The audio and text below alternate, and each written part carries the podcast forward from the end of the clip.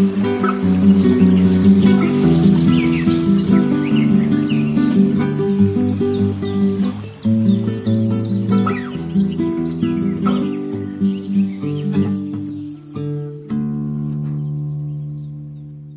liebe Hörerinnen und Hörer einer weiteren Folge der Interviews for Future, des Podcasts der Leipziger Scientists for Future, heute auf Englisch. Hello, dear listeners, for our podcast Interviews for Future of the uh, Leipzig Scientists for Future.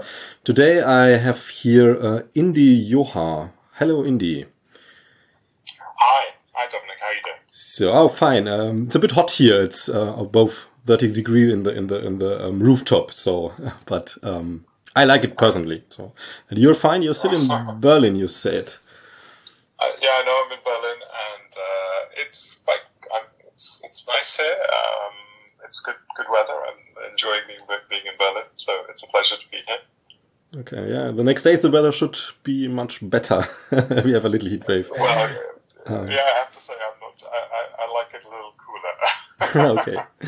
Yeah. Um, yeah. Maybe the park. You will find a place. Um, yeah. First, first about you. So you're you're an, in general you're architect. That's right, and founder of. That's right of uh, founder of Dark Matter Labs, and uh, you did something more here and there. And um, so, so as I researched, uh, it, it, looks like you're you're mostly interested in how to build cities or how to rebuild cities in the fact of climate change and what it um, makes that we have to change something. Yeah. So I I trained as an architect, and I um, but I also ended up working with people like Demos, uh, which were a policy think tank at the kind of a kind of during the uh, late '90s and early 2000s, and but actually fundamentally, what I've been interested in is how do you how do you democratically build cities and the democracy of our cities in a deep sense. And by democracy, I don't mean the vote. I mean the capacity to build society together. And I think one of the big challenges that we face is that we're going to be entering a new age of volatility, a new age of very large levels of uncertainty. And how do democracies, how do we democratically make these transitions is, I think, one of the most difficult problems that we're talking about. Autocracies have the capacity to be able to top down control their transition. And typically in war, in places of uncertainty, we resort to autocratic systems. And the question I think democracy face, and especially in Europe, especially here in the heart of Europe, is how do we democratically make this complex transition at speed? And our theory of democracy, which is through government, is actually very limited because actually government takes four years to make a decision or 18 to 24 months. And when it makes very rapid decisions, actually the frameworks of legitimacy, the frameworks of of how decisions are made break down. And so, you know, increasingly when I speak to government officials, they talk about government via WhatsApp. And the reality is when government acts through WhatsApp, it's fast, incredibly fast, and incredibly powerful. But actually the legitimacy structures break down of how do we make decisions, how do we build accountable decisions. So we're afraid, we, we, I think in terms of dealing with the transition, one of the big fundamentals is how do we make decisions as societies and how do we build societal agency in a new way in in this transition. I think is a really fundamental issue. Uh, so you said a few times um, these these fast speed we need. Uh, it's it's really really time pressure we are in for sure we are in. Um, do you? I see sometimes people have have um, a fear of because this pressure makes, as you said, a bit um, the possibilities of autocratic is easy. You make top down and then it's working. So we see it in Ch China with a, with a um, with solar and, and, and, wind energy as an example. Um, but that's not what you want. Um, do you see this time pressure as a as a big problem on the way to make this democratic, or is it more a chance, or like?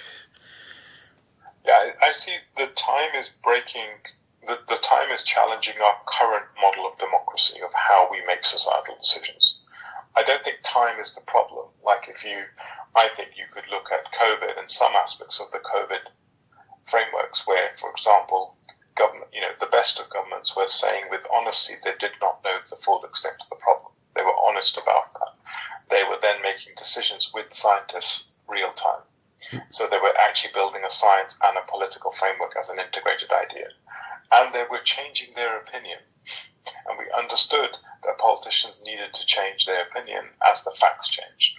So you could see that there was a new architecture of how we could make government. Now, the question is that was still top down, but it was certainly agile, it was certainly responsive. The question is, how do you build a different model? So, how do you build how do you build the citizen science around this story? How do you build the citizen quantified self of these transitions? So too often we are only looking to empower the intelligence of politicians. Actually, I think one of the big questions is how do you build, you know, um, uh, uh, society which has a scientific quantified self background. So how do you get citizens to understand the butterflies, the lack of butterflies, or the lack of insects, or the lack of, or the energy and the implications of carbon, or the water air quality issues, the noise quality issues. So we build this sort of citizen science and to allow for a new political theory of change to emerge from the back of it. And I think we've underinvested in constructing the demand at the citizen level and the sensing and the sense making and the decision making capacity of citizens. And we've focused too much on opinion orchestration. So we focus too much on saying, what do you think about something, rather than building our knowledge capacity to, uh, for us to become aware of the issue in a deep sense. And I think there's a fundamental question about how do we deal with complexity by building that side, side of the story. Um, in Germany, we had this the same, yes, for sure, uh, at the COVID um, pandemic. Um, I don't see at the moment a bit maybe, but not really that that um, in Germany, especially uh, the the climate um, science is so um, deep influencing into into politics as it has to be. Uh, how it is in, in Great Britain? You're based in London normally, so yeah. So I, I think the problem is that we only influence this. Sorry, we only influence the politicians. And my point is that I think we have to build the citizen knowledge base, and I do not think we invest significantly. You know, like for example, a great example is if you went driving with your parents in this, I don't know, uh, sort of late 70s maybe, uh, and you would see that the front windscreen of the car would be covered in insects. Yes. Today not. Right. Today not. Right. Now, that awareness is saying us something about the massive biodiversity loss that we've seen in our system. Now, and I think it's building that level of consciousness at, at the citizen level of our day to day experience and for example, and how you see the world around you. So, for example, a tree is not biodiversity. yes. Right. a, a, a, tree, which then a piece of timber which is lying next to that tree, and that timber is decaying because it's being eaten by, you know, consumed by mushrooms and other things. And then insects are growing over it, and those birds are coming to eat the insects, and the and those insects also have small animals that is what creates biodiversity. It is that life cycle. So we often are very happy to plant trees as symbols of biodiversity, but we're not, we haven't created the conditions for those ecosystem loops to happen. And without those ecosystem loops, you don't create biodiversity, and then you don't have a method of understanding it. So how do we build a deep citizen awareness of our internal environment, how we how we sense our internal environment, the bio microbiomes of our internal environment, the impacts of, of, of um, light pollution at night on our on our sleeping patterns. Building that awareness constructs the demand for politicians and the capacity for politicians to make new decisions.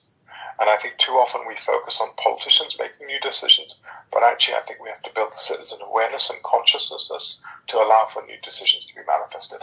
And we already know, for example, if you ask people you know, we did a piece of uh, survey where we where we got loads of people off the street to ask about universal basic in- income. The first question we said was they came off the street, literally, uh, what what do you think about universal basic income? Seventy odd percent of them said we don't like it. They looked around the room and said we don't think it's a good idea. Everyone's going to get lazy. Then they spent the day together deliberating, and at the end of that day, it went to 84% people saying they thought universal basic income was a good idea. I thought this was because they had spent time thinking about it, learning about it, but actually, no. The more fundamental issue was that they had the people in the room were no longer othered. So the people that had come into the room, there was like, who is that hairy guy with a turban who's going to, I don't want him to have money, he's going to go lazy and just drink and sit down. Whereas actually, once they spent time with each other, they were no longer other and they recognized each other as similar. And as soon as you saw, saw each other as similar, their decision matrix shifted from being about othering to being actually recognizing self similarity and seeing each other in everyone. And that changed their, their, their opinion. So, how we create decision making models, how we create sensing models, fundamentally constructs the politics of our transition. And I think democracies have to build new infrastructure for these transitions to bring this back to to uh, biodiversity, um, are there concrete plans or concrete ideas how to bring this topic to to bring together? Um, because it's the same with the insects. So if you never had insects in your life, then it's only aggressive uh, wasps, and I buy a um, toxic and spray it and away. So for sure we need this connection too. So it's where's the open door for for cities especially to bring more biodiversity as only the trees in, in, in interaction with the people. Yeah, and this is why I say that climate change is a symptom of the problem, not the problem itself. Yes. Mm-hmm. The, the more fundamental problem, as you rightly say, is our relationship with the world. And what we've created is a framework where humans have become both in dominion of the world, in, in control of the world, but also separated. So we do not understand that we're fundamentally entangled. Think there's you know grass DNA in each each one of us too. All sorts of other like if you look at our our, our DNA structure, it's an entanglement with life itself. And if you look at our microbiomes, they impact our decision making models. We are quite systemically entangled to the planet. We are the planet, and the planet is us. And the idea of the human isolated in space with a spacesuit and being able to survive is quite an illusion relative to actually the depth of the entanglement.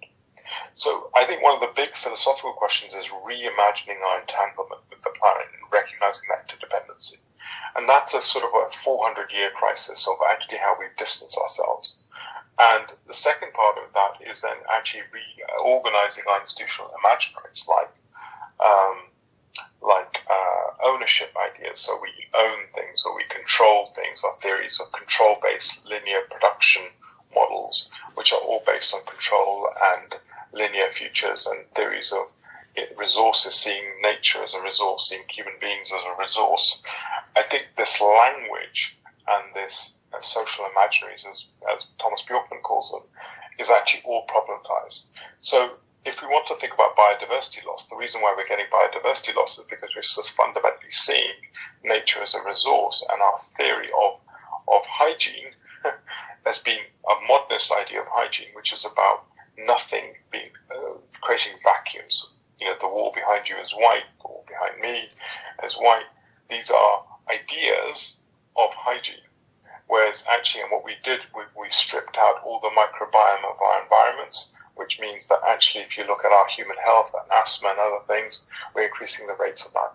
And this is a, an idea of how we've had to, since I would say even the 19th century and the kind of cholera pandemics and the kind of theories of we created a theory of de-centering ourselves, distancing ourselves from the world, and that is creating our um, our some of, some of the challenges. So I think we're in a fundamental transition, and this involves re-examining our relationship with each other and recognizing entanglement, relationship with the planet and recognizing entanglement, and a relationship with the future and recognizing our entanglement and our, the risks we're generating for our future. So I, I think you're right it's a deep structural transition.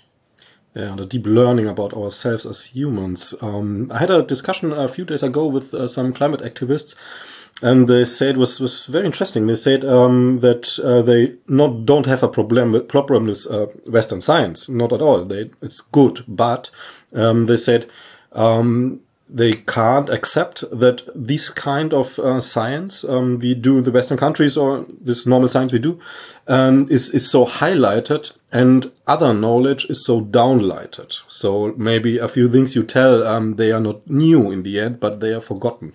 So um, how do you think about this? Do we do we need to open a more um, spiritual way of thinking without throwing the science out, where we will come into esoteric, what else, whatever. I'm, I'm a little bit differently minded. I suppose I think that science has already been pointing us this way for a long time. So the idea that the microbiome in your in your gut affects your thinking structure is not not non-science; it's science. Um, um, the idea that actually your social brain, you're influenced by the social brain and by uh, of your friends and networks is not unscience. Epigenetics exists. Uh, quantum theory entanglement exists. Um, I, I think the science has been showing us the way. I think I think we've been living in a historic science. And I think the problem is not the science. The problem is that the science has been extrapolated into social political order which is an, uh, an, an, old social political order. It's been extrapolated to theories of objecthoods when we know that most things are processes. Um, our English language is largely fixated on noun structures as opposed to verb and processing structures. And the German language is better than the English in this sense.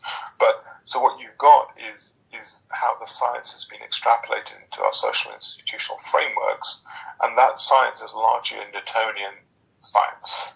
It's not actually 1970s quantum physics and quantum philosophy and what, what that was telling us, or even modern uh, biology and what it's starting to show us in, in these frameworks. So I, I don't think this is a problem of science. I think that it's a problem of old science, which is buried so deeply into our institutional frames that it's created logics of dead things. So our economics is an economics of dead things, not an economics of life. It's an economic of resource rather than generated value. So I think it's an old Newtonian science which has then been extrapolated into our economic theory, into our social constructs and our social imaginaries, which is from an old world, and that is where the crisis comes from. And I, I, I'm slightly nervous about putting this at the doorstep of science. The science has been doing the work since the 1970s onwards. So people like David Bohm have spoken about this. I don't think we just absorbed it into our social imaginaries. Um, I do think that is a sort of a scientific frame which is about objecthood, um, which needs to be challenged. So we, but I think the entanglement theory and the enlightenment theory comes together in a, in a powerful way. So I would say there's a two-eyed way of seeing, which is recognizing this. But science and the indigenous theories and the indigenous practices are, are in a strong coalition. That they're not at odds with each other intrinsically. I think the social political frameworks are. So, so a bit uh, like like uh, the science you told, the older science or way of making science, and it was was uh, science without a heart, and so we had a sign how to go, and now it would be needed um, to fill this sign with the will of going away. Yeah. And make it metaphoric. Uh, yeah, and, and, I think it's uh, well, exactly, and I think it opens up all sorts of things. I, I think for me, it's the sciences the science has been getting here, right? The science has been seeing the entanglement. The science is seeing the entanglement at the quantum level, at the biological level. Um, you know, trees are not understood as trees, but as superorganisms.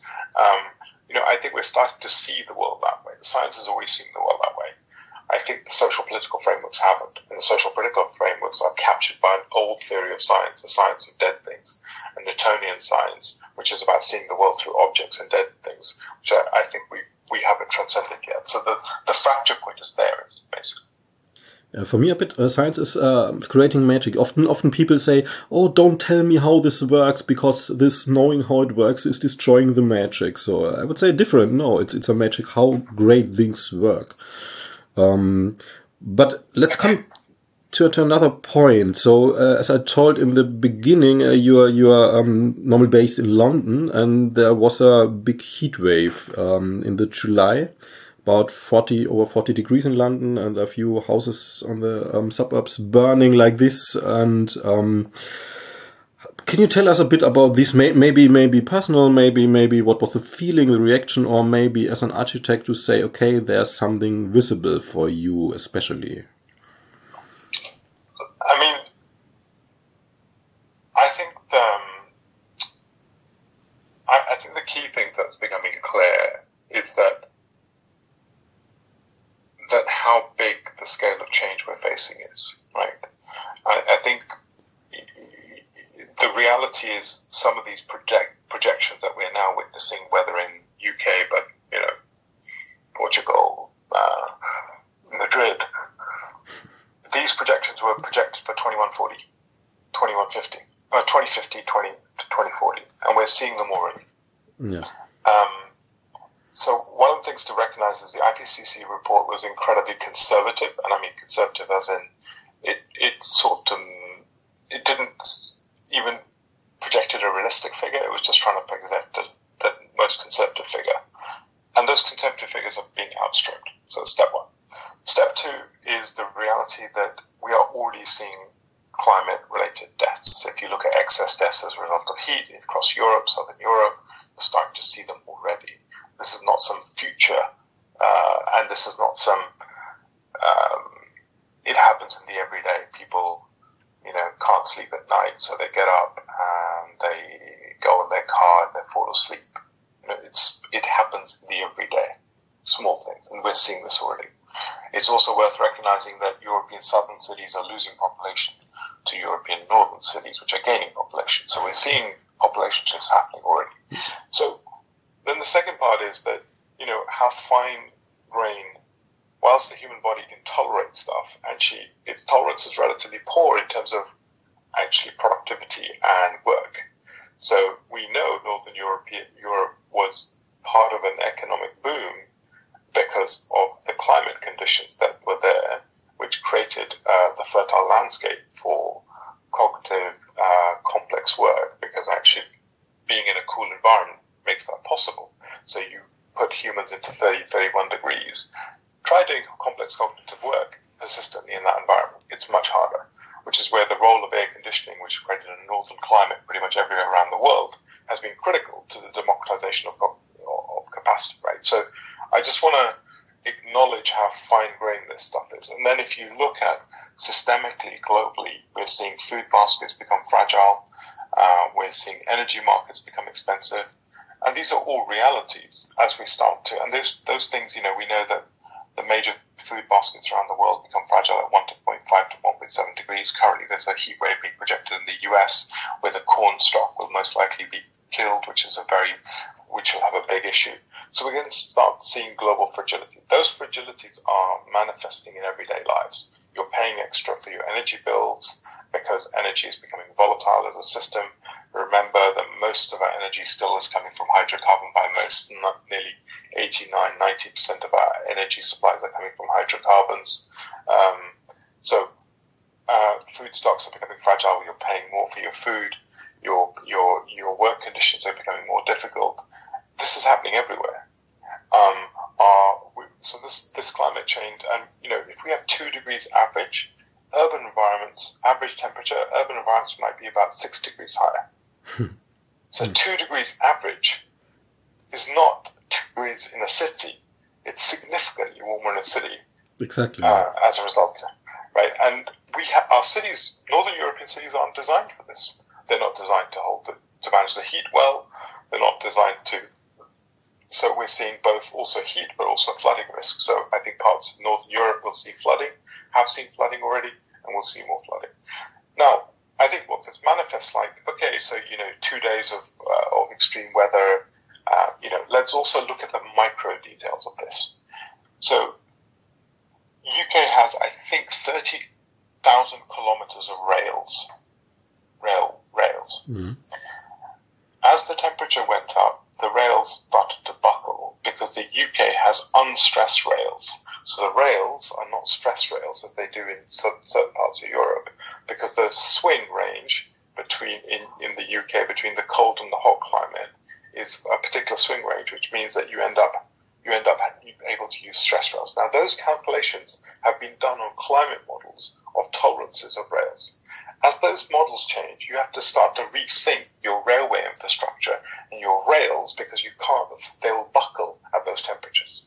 So railways stopped working because you couldn't get the railways to run on the rails because they'd overheat the rails. And as soon as you overheat them, they'll buckle. You'll get, you'll destroy your rail infrastructure. You'll have a crash.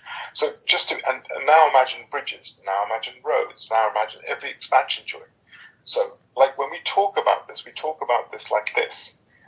These things are based into models. Things are built based into our engineering infrastructure of a city. That all sorts of things on the table. So yes, we can talk about the fires, but it also manifests in every other dimension. And I don't think we're being serious about the scale of the transition it means for our our civilization at every level. And I think that's what we're facing as we look forward. And that, you know, and, you know, so railways were being troubled.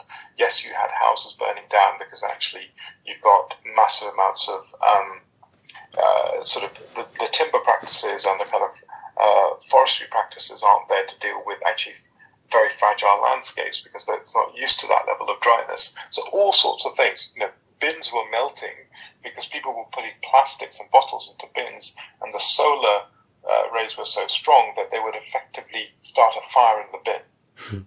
right. So so because the bins were transparent, and the reason why the bins were transparent is to deal with um, terrorism uh, reacts. They make transparent bins so you can see if anything anything's been put in, and that would cause. So it's everywhere. That's my point. It's every decision is being is being transformed.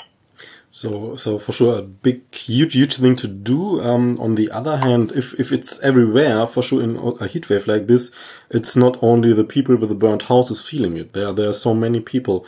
Did this made a, a change a bit or a more uh, understanding in, in, in the in the social way? Or came it yeah. maybe with the war back to normal progress? How it is? I, I, look, I, I, I think the problem. So let's look at it properly. I don't think that. So I think it was a really interesting survey done, which from citizens who said, you know, "Do you think climate change is a real issue?" Right? And this was, I think, it was a German city, and um, it was a ninety percent response saying yes, it was a serious issue. Right? Hmm. so people often say, "Is this a citizen problem?" No. The problem is we don't know how to transition the scale of industries and the capital investment required to make that transition and to take out vested in, in industries. So for, let's look, you know we're both here in, in Germany and uh, a car industry that we've got. The reality is that the future of urban mobility is not cars; it's electric bikes. Like this, yeah. Electric bikes right? it's electric bikes and public transportation. Anyone who thinks that it's electric vehicles is lying to us because we don't have the material resources, we don't have the carbon base load to be able to rebuild all our carbon uh, mobility infrastructures. We can't afford the roads, maintenance, all of this stuff. You take a total cost view of the car from carbon, full life cycle carbon to everything else, it's electric bikes if you look at the numbers.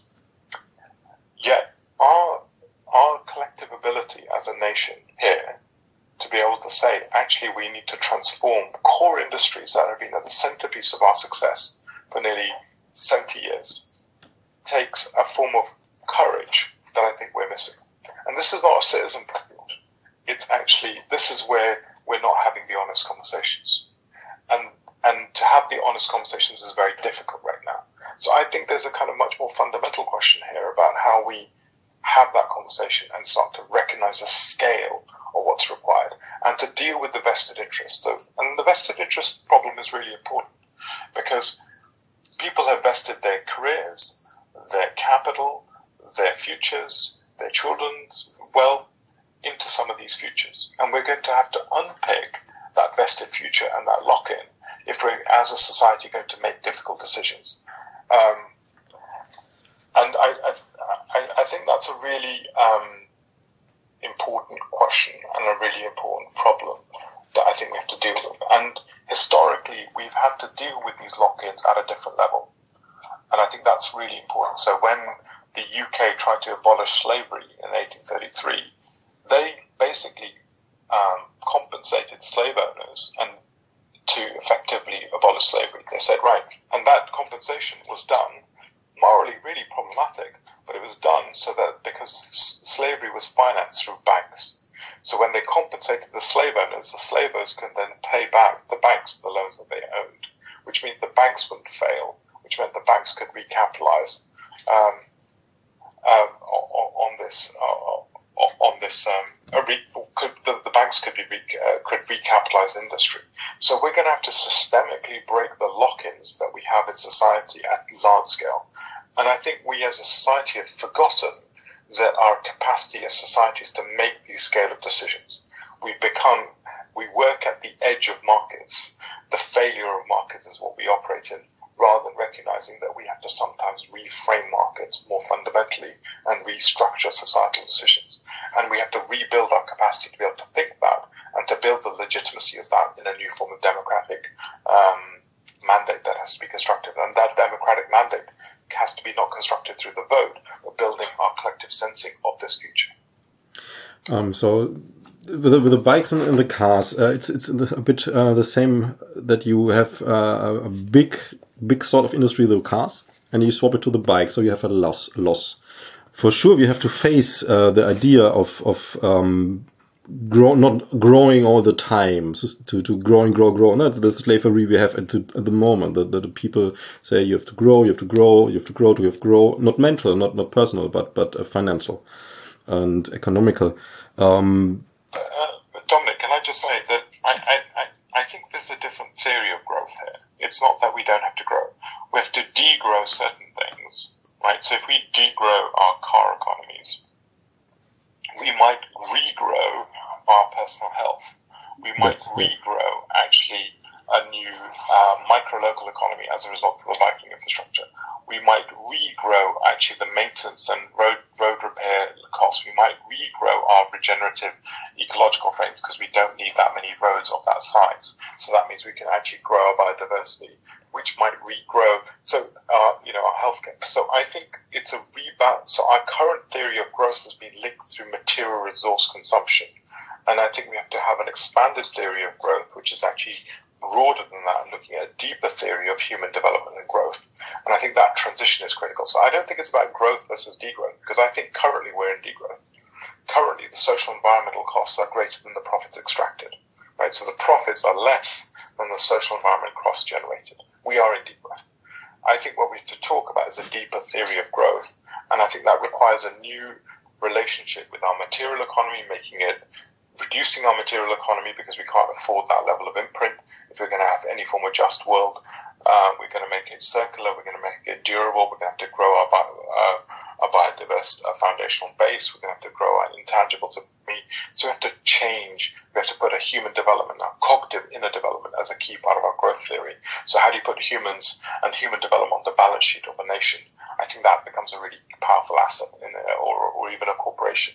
That becomes a key asset as opposed to just material asset. So currently, you or me, who are working in a corporation, we're a cost, whereas actually the the table is an asset. Right? Um, the table doesn't produce shit without you or me. So the reality is, how do we reframe these accounting models and to understand and put life at the center of these things and value generation at the center of these things in new ways? So I, I'm I'm less about saying degrowth, definitely degrowth of our current material economy, but I think we have to build a new capacity of growth and human development. So, so and uh, maybe a growth like a next step of humanity coming from the childish grabbing, a next step to a, to a more adult um, interacting with the world and ourselves in the end. So. If there is there is a door um, to bring people together as as you told in the beginning in the in the urban situations to bring more not only the people together to bring more ideas uh, diversity of ideas together only in buildings or thinking cities different i mean for me cities are at the forefront of the crisis because the energy issue the food issue the uh, the heat issues the flooding issues the health issues the cities are at the integral intersection of these issues. So cities are going to be at the front end of this problem domain. I think the big problem that we have is that the solution to this problem domain is an integral solution. So it's not about saying you solve the retrofit problem, then you solve the food problem, and then you solve the health problem separately. Is that these problems have to be solved at an integral level and we, are going to be almost certainly living in a new productive economy in terms of actually the role of automation and certain other factors.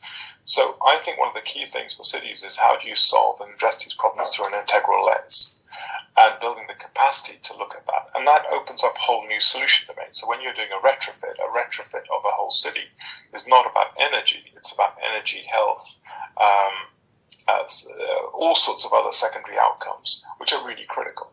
So I think one of the key dimensions is building the bureaucratic and the kind of transitional capacity to look at these problems from an intersectional lens. Second is like it's a new domain of problems. So how do cities see the mental health of a city? How do we see um, the benefit of a tree canopy. The benefit of a tree canopy is all sorts of issues across, uh, like I said, heat island and flooding. All these other issues come to the table in different format. So I think there's looking at new assets, which are intersectional assets, looking at how we do existing programs from an intersectional way, and then looking at intangible assets at the city scale, like mental health is not an individual problem, but a collective societal challenge in terms of how we reduce some of the kind of stresses on people's cognitive uh, cognitive capacities. And I think we need to build cities' capacities to be able to deal with that. And I think that's a really key part of the solution. So I think cities are at the intersection of the challenges, but also at an intersection of a new class of responses, and we have to build that capability and that's going to be really fundamental. And the reason, one of the other things we have to recognize, and this goes back to mobility, if you want to, say, turn a whole city into um, uh, built on electric bikes, expect electric cars, right? Let's imagine you do that. The benefits are not at the cost of transactions. There's a cost of transaction, the cost of a car versus cost of a bike. There's cost of materials. There's cost of carbon. Um, there's the cost of the road infrastructure you have to maintain for, uh, for cars. There's a cost of um, health implications that you have in terms of uh, air pollution, in terms of noise pollution that you that you impact. So you have to take a total system view of the cost, and cities can start to take that total system view that an individual car owner never can. So how do you take this landscape level to system level cost view and system level benefit view, which means there's new classes of value to be uncovered uh, at that way. And I think that, and the challenge is to be able to unlock that value, which is an aggregate value, not an individual value. We have to create a new form of legitimacy and a new form of trust and these kind of aggregate institutions where and these collective institutions as new forms of aggregate institutions. And that I think is a big leap for us as well to come a bit back to the decide making politicians um, do you say it's much much much needed from from the from the um, logic part from the part of what you have to know to do so, so such decisions um, sometimes too much for one politician. So what would you say? Is, is this is this um, a, a, good good good angle to to say okay hey we have to implement more different people into such decisions or more professionality with more yeah. view. So, my intuition is that it's not about more. Uh, uh so it's not about more expert-driven capacities, but it's about citizen-driven capacities. So I've been fortunate enough to be, you know, doing conversations on the ground. And what I found fascinating was the capacity for citizens, everyday citizens, literally 90 year old, 80 year old men, women, to, at an embodied level, at a sense of feeling at level, understand these conversations. Mm-hmm. And I think we have to create a, and people often say, oh, you know, people won't get these conversations. But they do at an embodied level. Everyone knows that, you know, if you pick up a fork, the idea of having a fork or a spoon for, for 49 uh, cent is crazy. Like you have to mine the uh, iron, you have to convert it to steel, you have to process it, you have to move it everywhere, then get it delivered. But people at an embodied level, like, know the unreality of that. And I think what we have to do is create the frameworks for the citizen citizen movement. I think this requires not just expert level development, but actually a new citizen conversation at ground level and building, and that will create the landscape for politicians, the Overton window for politicians to move. So I think, yes, politicians, but also it's the citizen conversation. And that has to be, you know, I was part of a festival on the, uh, in the middle of Birmingham, and it was extraordinary, these layers of conversation. So how do you build the groundswell of these conversations um, across Germany and across other parts of the DACH region that is actually situated in being able to have these deliberative conversations? A, you know, a, a network of these conversations across Germany would be amazing in over a weekend, like almost like a festival. If you did have 10,000, 20,000 conversations, I think what that would do for the, actually the politics of change. It's uh, and genuinely deliberative. It's called Bürgerrat. We have a kind of idea like this. Maybe you heard about in German. That's so it's it's not at the moment. It's not on the big scale, but um, a few here and there happening, and, and and they were very nice. There was, as you say, there was um, hilarious good ideas coming out. and and ideas that will work, not only funny things. So really, really working things, and non-professionals, in, in, in but but a mixture of of uh, different um, citizens. Um, maybe I, it's really new. I've seen a trailer about it. Maybe you've seen it. Uh, I think so. It's uh, the line um, uh, concept from Saudi Arabia. You've heard about? How, how, do you bring this in a scale? Because it's, it's in the first moment you see, oh, CO2 neutral, and for sure you have all these nice um, sounding and picture in, in the trailer. But how, how how do you? Is this the end of of one kind of um, uh, dictatoric um, people pressing variation of a city of climate change? So, I, I, th- I think different civilizations have different viewpoints of how to construct futures. Um, I think what Europe uniquely brings to the world is the democratization of how we make cities. And, and the democratization of making cities is fundamentally an orchestrate. We, you know, this is why I think systems change is really important for democracies, because systems are not management models; they're not control models. They're about cooperation models. They're about recognizing interdependencies. They require distributed consciousness and capabilities. They're not impositions of a of a single linear plan or a single model. I think at European level we have a unique opportunity to build a different way of looking into the future which is about the mass participation of making democratizing the act of how we make society, and that is not only um, that's not about just the vote, but a much deeper participation and the cognitive participation of our of ourselves with, with society. Now, I think there's a really interesting question about if a city is a piece of infrastructure and what do we need to democratize and what is the interface that we need to build to democratize it and what do we need to provide this infrastructure and service and if we do how do we make sure there's democratic capability around it so i i think the challenge and the other part is that the reality is you know london you, can't rebuild a london mm-hmm. yeah um, although we might we might have to in another 40 50 years the, the reality is the materials that we've vested into all of our cities and the time and landscape we've vested into our cities is huge so we're going to have to adapt and vary our cities at, a, at an extreme rate because we can't, we don't have the carbon budgets to rebuild all of our cities.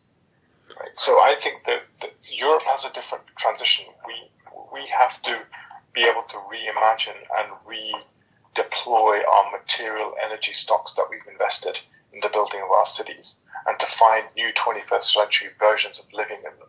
And that's our challenge. And I suppose places like Saudi and other places in the world are, which are looking, you know, remember there are going to be 1.2 billion people on the move, most likely with climate change. So we will see new cities. Most of those cities will be slums, right? Most of those cities will be slums and informal settlements. The question is, so there is going to be a whole question about new city design that I think will come to the table. And the question is, how do we want to do it?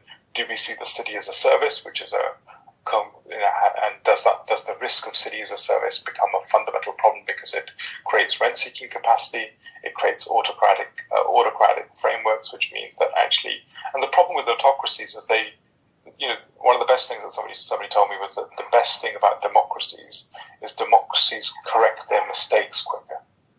Democracies yeah. correct their mistakes quicker. It's not that we make the best decisions; we just correct mistakes at a higher rate. So the error correction rate is higher in democracies than autocracies, uh, autocratic systems. Whereas a... autocracies might, and this is, I think, really important. So, like in cancer, it's almost our ability to correct things is more critical than our ability to make the perfect decision. And so, all so democracies are, and how do we build that capacity to make make mistakes and correct? London is what it is, and many other cities around the world are what they are. Is because they've corrected mistakes for nearly a thousand years.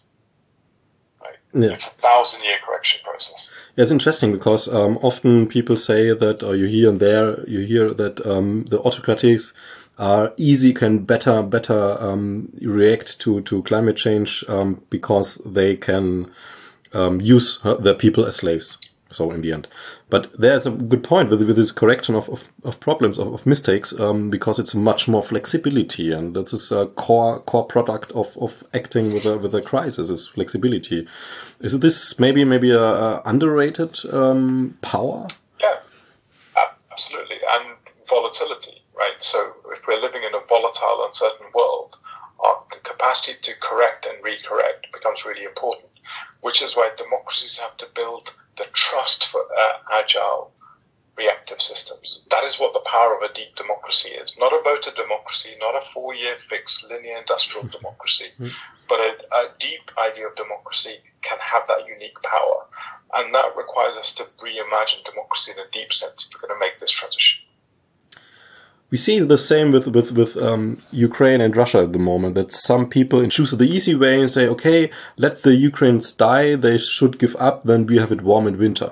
And other people say, no, help them. And those decisions are, are deep. And to make these decisions on a wide scale, you need to inspire. That's the, the, the point. You need to inspire people. Um, how, what, what do you say? Is it, is this one of the core um, movements we need to inspire people for a new world? Because there's so much afraidness about what's coming with climate change, for sure. I, I, for, for me, it's about enlightened self-interest.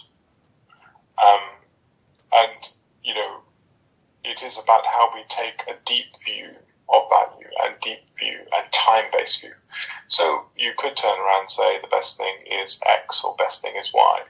But the reality is acquiescing to Russia might make us much more vulnerable systemically in the next round. Right? So there is a deeper. I, there's a there's this winter, then there's the next twenty winters, right? And the question is often, or what short term versus long term is more critical than actually. And I think getting people to look at longitudinal value becomes really important, and building the incentives for societies and citizens to think through longitudinal values. And one of our biggest challenges is that our societal decision making structures have been biased towards short termism. So how do we start to think long term? How do we start to think over the next hundred years? So one of the things we've been talking about is how do you have a parliament for a hundred years? Imagine a, a, second house, or the, the, federal second house or third house being actually are a hundred year house based, based on sortition. And the role of that parliament was to check every policy for its hundred year implications. So how do we stretch our democracy's decision-making models to look at a hundred-year line? Because it would have a different different theory. It would have a different way of looking at those problem domains. And I think we have to stretch our capacities to look longitudinally. And longitudinally, our interests align. Over time, our interests align. Short term, they are divergent because of particular context, but over time, they align. And that's a really critical frame. Um, one, one thing in the end. So we, we had, all we talked about is a bit from the view of, of, um, people in the age, uh, in the positions where like this and that can make decisions now or maybe in the next two, three years, um, very important. Um, what would you say to younger people where they have to go with their mind maybe and, and, and with, with the power they have because young people have power. But they don't have the time maybe to grow up to go in politics in economics and so on and 20 years later doing solving problems. Because if that's not solved then there's bigger problems. How catching them? I mean my my big advice right now to somebody who's young is is everything you see around you is is but largely a zombie economy it's dead 68% of it is probably non-viable into the new world. You know, I think the S&P 100, if you price social environmental costs, 68% of it is non-viable. Right? So I think the stat comes from. Um, what that starts to say is that the future is going to have a completely different theory of value. Embrace yourself not to be trapped by the values of the late 20th century but to imagine what will have value in the 21st century. And I think that might be completely different. It goes back to our conversation about growth. What does growth really look like in the 21st century? And I don't think growth is, you know, returning to some medieval idyllic village of us sitting, um, you know, uh, uh, us sitting in the field making bread uh, um, and everything else has disappeared, and there's no wind turbines because we don't like wind turbines. I think the theory of growth is going to be different. It's going to be a new singularity between the planet at a planetary scale between the ecolog- ecological systems, machine systems, and human systems. I think we need deep reimagination of what that future looks like and what human development really looks like in that future. And I would really encourage people to start to explore that new value because I think there's going to be vast value created. I don't mean monetary value, but all sorts of value created as we walk into it. So I think the privilege of youth right now is you are unencumbered by the lock-ins of the 20th, 20th century. Use that unencumbered reality to explore what the future really holds and pass yourself into that world. Yeah, there maybe it's not positive, but but but uh, uh, you can use the situation if a system, a stable system, is going unstable. You need to do those those things to to exactly. explore, and that's coming. That's sure. Yeah, Indy. So if you have some some last word you want want to bring the crowd, greeting someone. No, just, uh, my, firstly, my absolute pleasure for being here, and thank you so much for inviting me to be part of this conversation. It's a real honor and thank you for hosting these conversations. It's really important, and um, yeah, I look forward to all feedback and always always entertain good conversations that are necessary to build this debate. And like I say, this is one perspective. I don't want anyone to feel like what I'm saying is the truth because I don't think anyone can see the truth. We can just see a dimension. And this is a contribution to a whole suite of podcasts that you're, you're doing. So I hope it contributes to the greater debate that you're building. Thank you. Indeed. Thank you for communication.